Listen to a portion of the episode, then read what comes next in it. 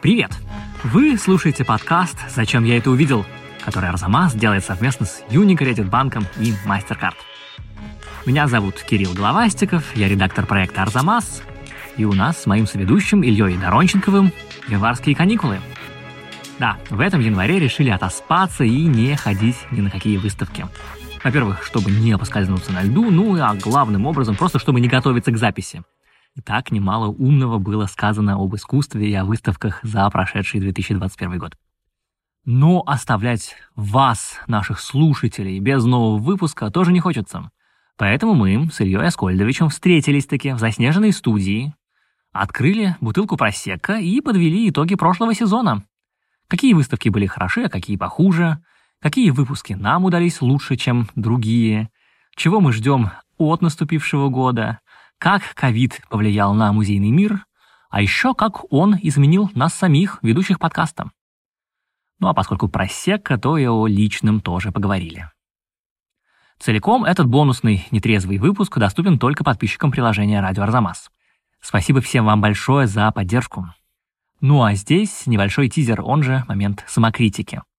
Мы вспоминаем выставки, которые мы прозевали и не сделали про них подкаст, а зря.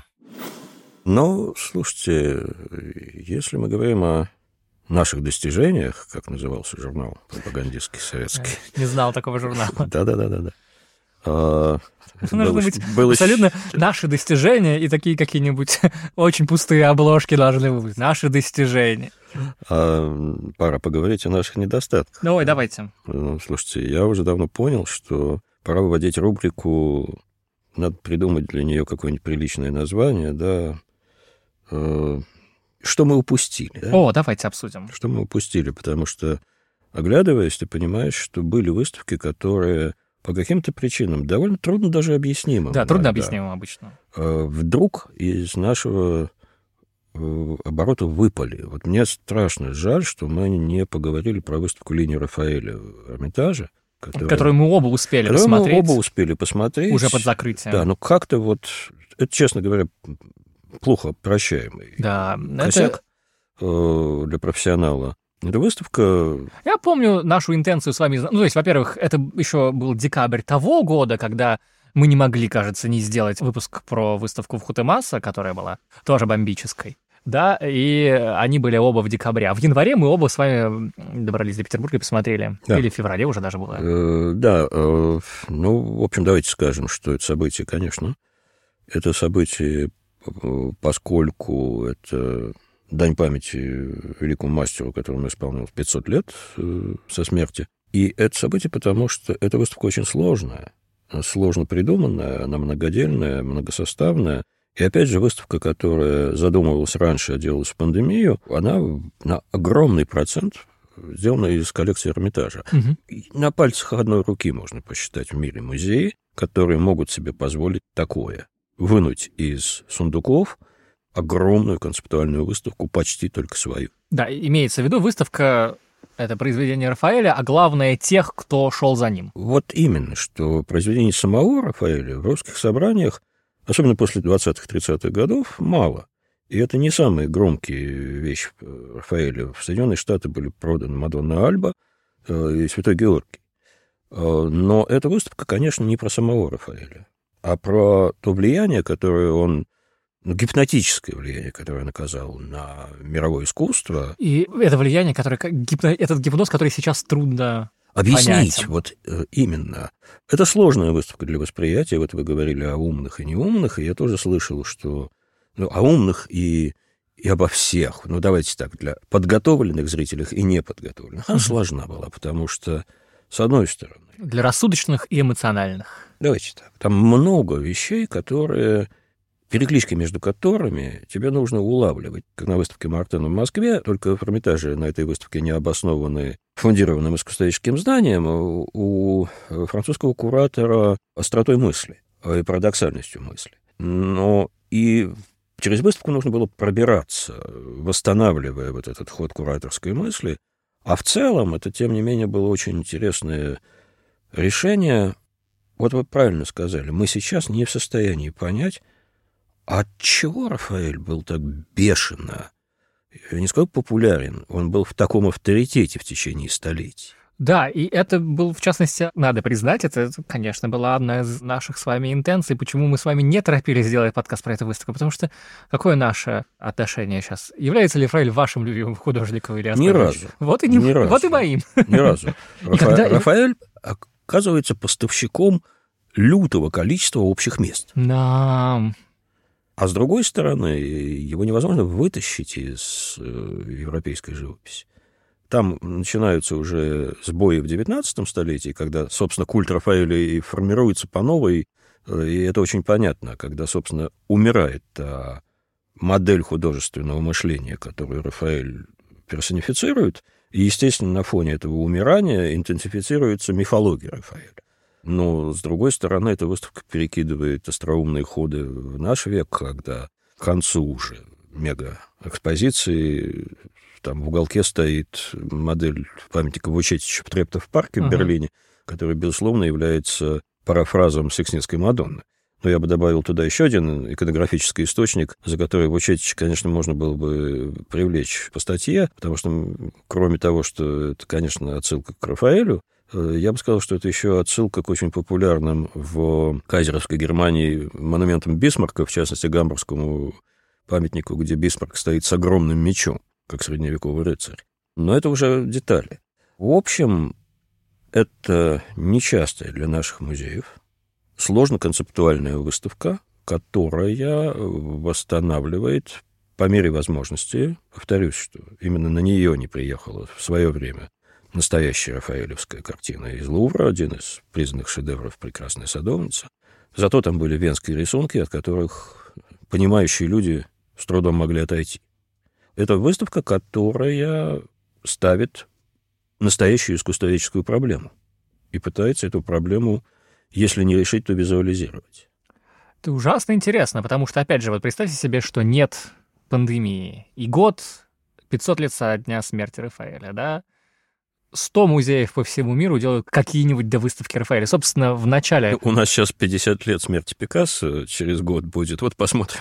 Посмотрим, посмотрим. Более того, собственно, на новогодних каникулах 2020 года, когда еще пандемия только как бы была где-то еще пока только в Китае, еще не добралась до Европы, я, возвращаясь с пересадкой за границей из Берлина, я успел посмотреть выставку из пяти картин в Гемельде галерее, из пяти картин Рафаэля, вот к вопросу о музеях, которые могут себе позволить, да? Если бы мы с вами планировали подкаст, ну, надо сделать выпуск про Рафаэля 500 лет со дня, да, да, Выбрали ли мы бы Эрмитаж, если бы у нас была возможность куда-нибудь полететь? Ну, мы бы, конечно, выбрали Флоренцию. Вот что-нибудь, да. такое где-то там Лувр, было бы, да. да. И вот какой, при том, что мы оба с вами, как только что сказали, небольшие поклонники этого художника, да, и вот какой удивительно интересный э, на самом деле материал для разговора и для осмысления подготовили не где-нибудь, а в смысле в нашей стране наши с вами соотечественники, ваши коллеги.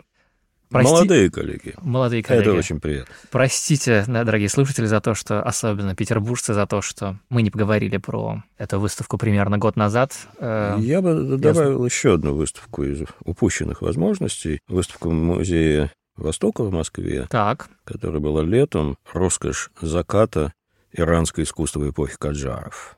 Это совершенно крышесносное искусство. Э, я не видел. Жаль. Я ее посмотрел в середине, она не очень долго шла, и поздно было уже делать подкаст, э, потому что она, когда вышел подкаст, выставка бы закончилась. Но это страшно интересная и привлекательная история, потому что Каджар — это одна из династий, которая полтораста лет примерно рулила Персией, и при которой у нас были войны с Персией, при которой убили Грибоедова, расплачивались за эту национальную персидскую забаву, разгром посольства. А потом как бы Персия окуклилась, ушла в себя и перестала быть таким глобальным игроком. Наоборот, стала частью шахматной доски. И это вот э, искусство, с одной стороны, восточное, с другой стороны, искусство мусульманское, а с другой стороны, дико гедонистическое. Вот это название этой выставки, оно очень хорошо, да, роскошь заката. Это закат медленный, неторопливый, который заставляет вспомнить вот эту шутку 60-х или 70-х годов советскую о загнивающем Западе. Да, загниет, но зато как пахнет. А вот эти томные юноши прямо сейчас из барбершопа в прикиде, который, я не знаю, кто может себе позволить из э, кутюрье спроектировать. Угу. Девушки, которые там опрокидывают бутылочку в знак того, что надо, надо наверное, еще налить. А, смешение фантастическое смешение западного и восточного. Да, вот этой традиции западного портрета, который перенесен в мусульманский шиитский дворец, прикладного искусства. Вот здесь есть какая-то такая очень пряная смесь древней цивилизации, которая действительно, ну, если мы возьмем искусство Ирана, Персии, ну, это не самые высокие взлеты художественные. А с другой стороны, есть ощущение какой-то неповторимости обаяние вот этого простодушно-чувственного искусства, яркого, плотского, душистого, и очень меня лично цепляющего, потому что одно из впечатлений педагогических, да, довольно долго я преподавал на программе семестра Abroad для Вассер колледжа, очень уважаемого колледжа в штате Нью-Йорк, Помните, может, в джазе только девушки, душечка говорит, я да. не какая-нибудь девочка из вас, да? Вот это был в свое время женский колледж привилегированный, сейчас уже, понятно, смешанный.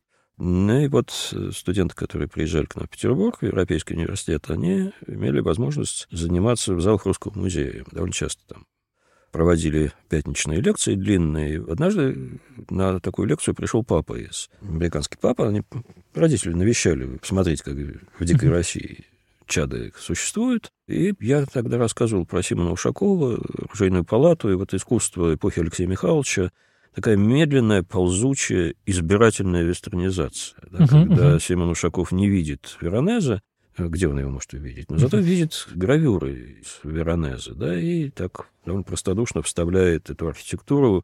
Перспективы он не знает, но он механически переносит на задний план троицы. Или он пытается вот эту вот трехмерность какую-то заблюсти, сочетая ее с обратной перспективой русской иконописи.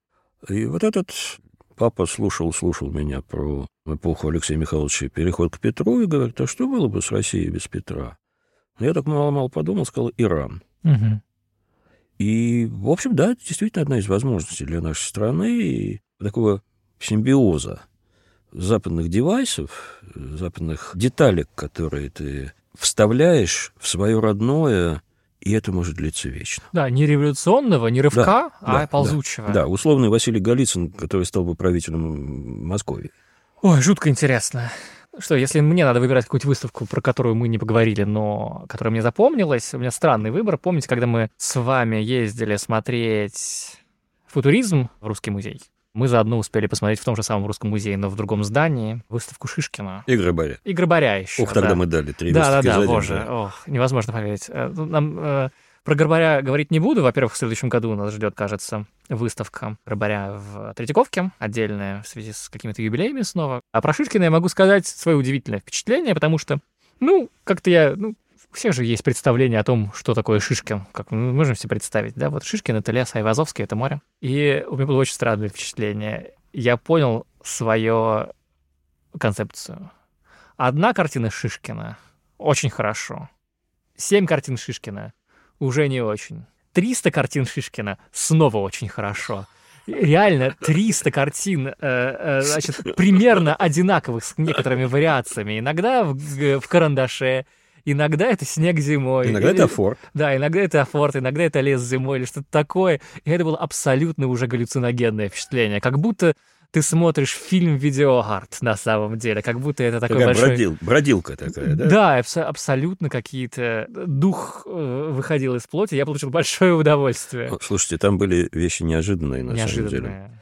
Может быть, с вами сыграл дурную шутку концентрация, потому что Я именно организаторы выставки упаковали в несколько залов очень много картин. Но там были вещи, вспомните автопортреты его рисовальные, да, они Помню, такие да, немножко да, Достоевские. Достоевские очень. Или его этюд крыш, который он наверняка где-нибудь там снимает квартиру на Ваське и пишет вот, это не Добужинский еще, но а если бы ты туда пошел, вот э, писать город, а не сосновый лес. Да? Если бы ты поехал не в Дюссельдорф учиться, а в Париж.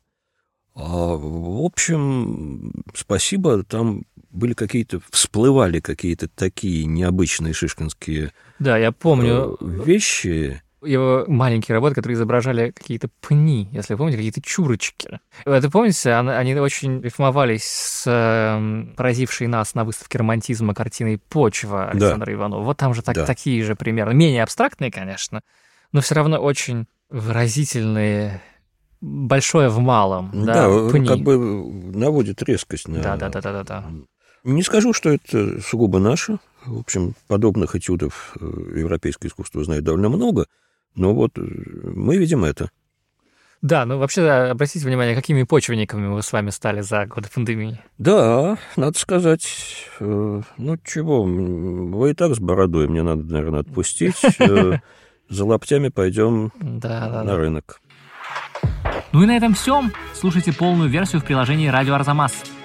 Подкаст вернется к безалкогольной норме в феврале. Будем говорить о музее братьев Третьяковых в Москве.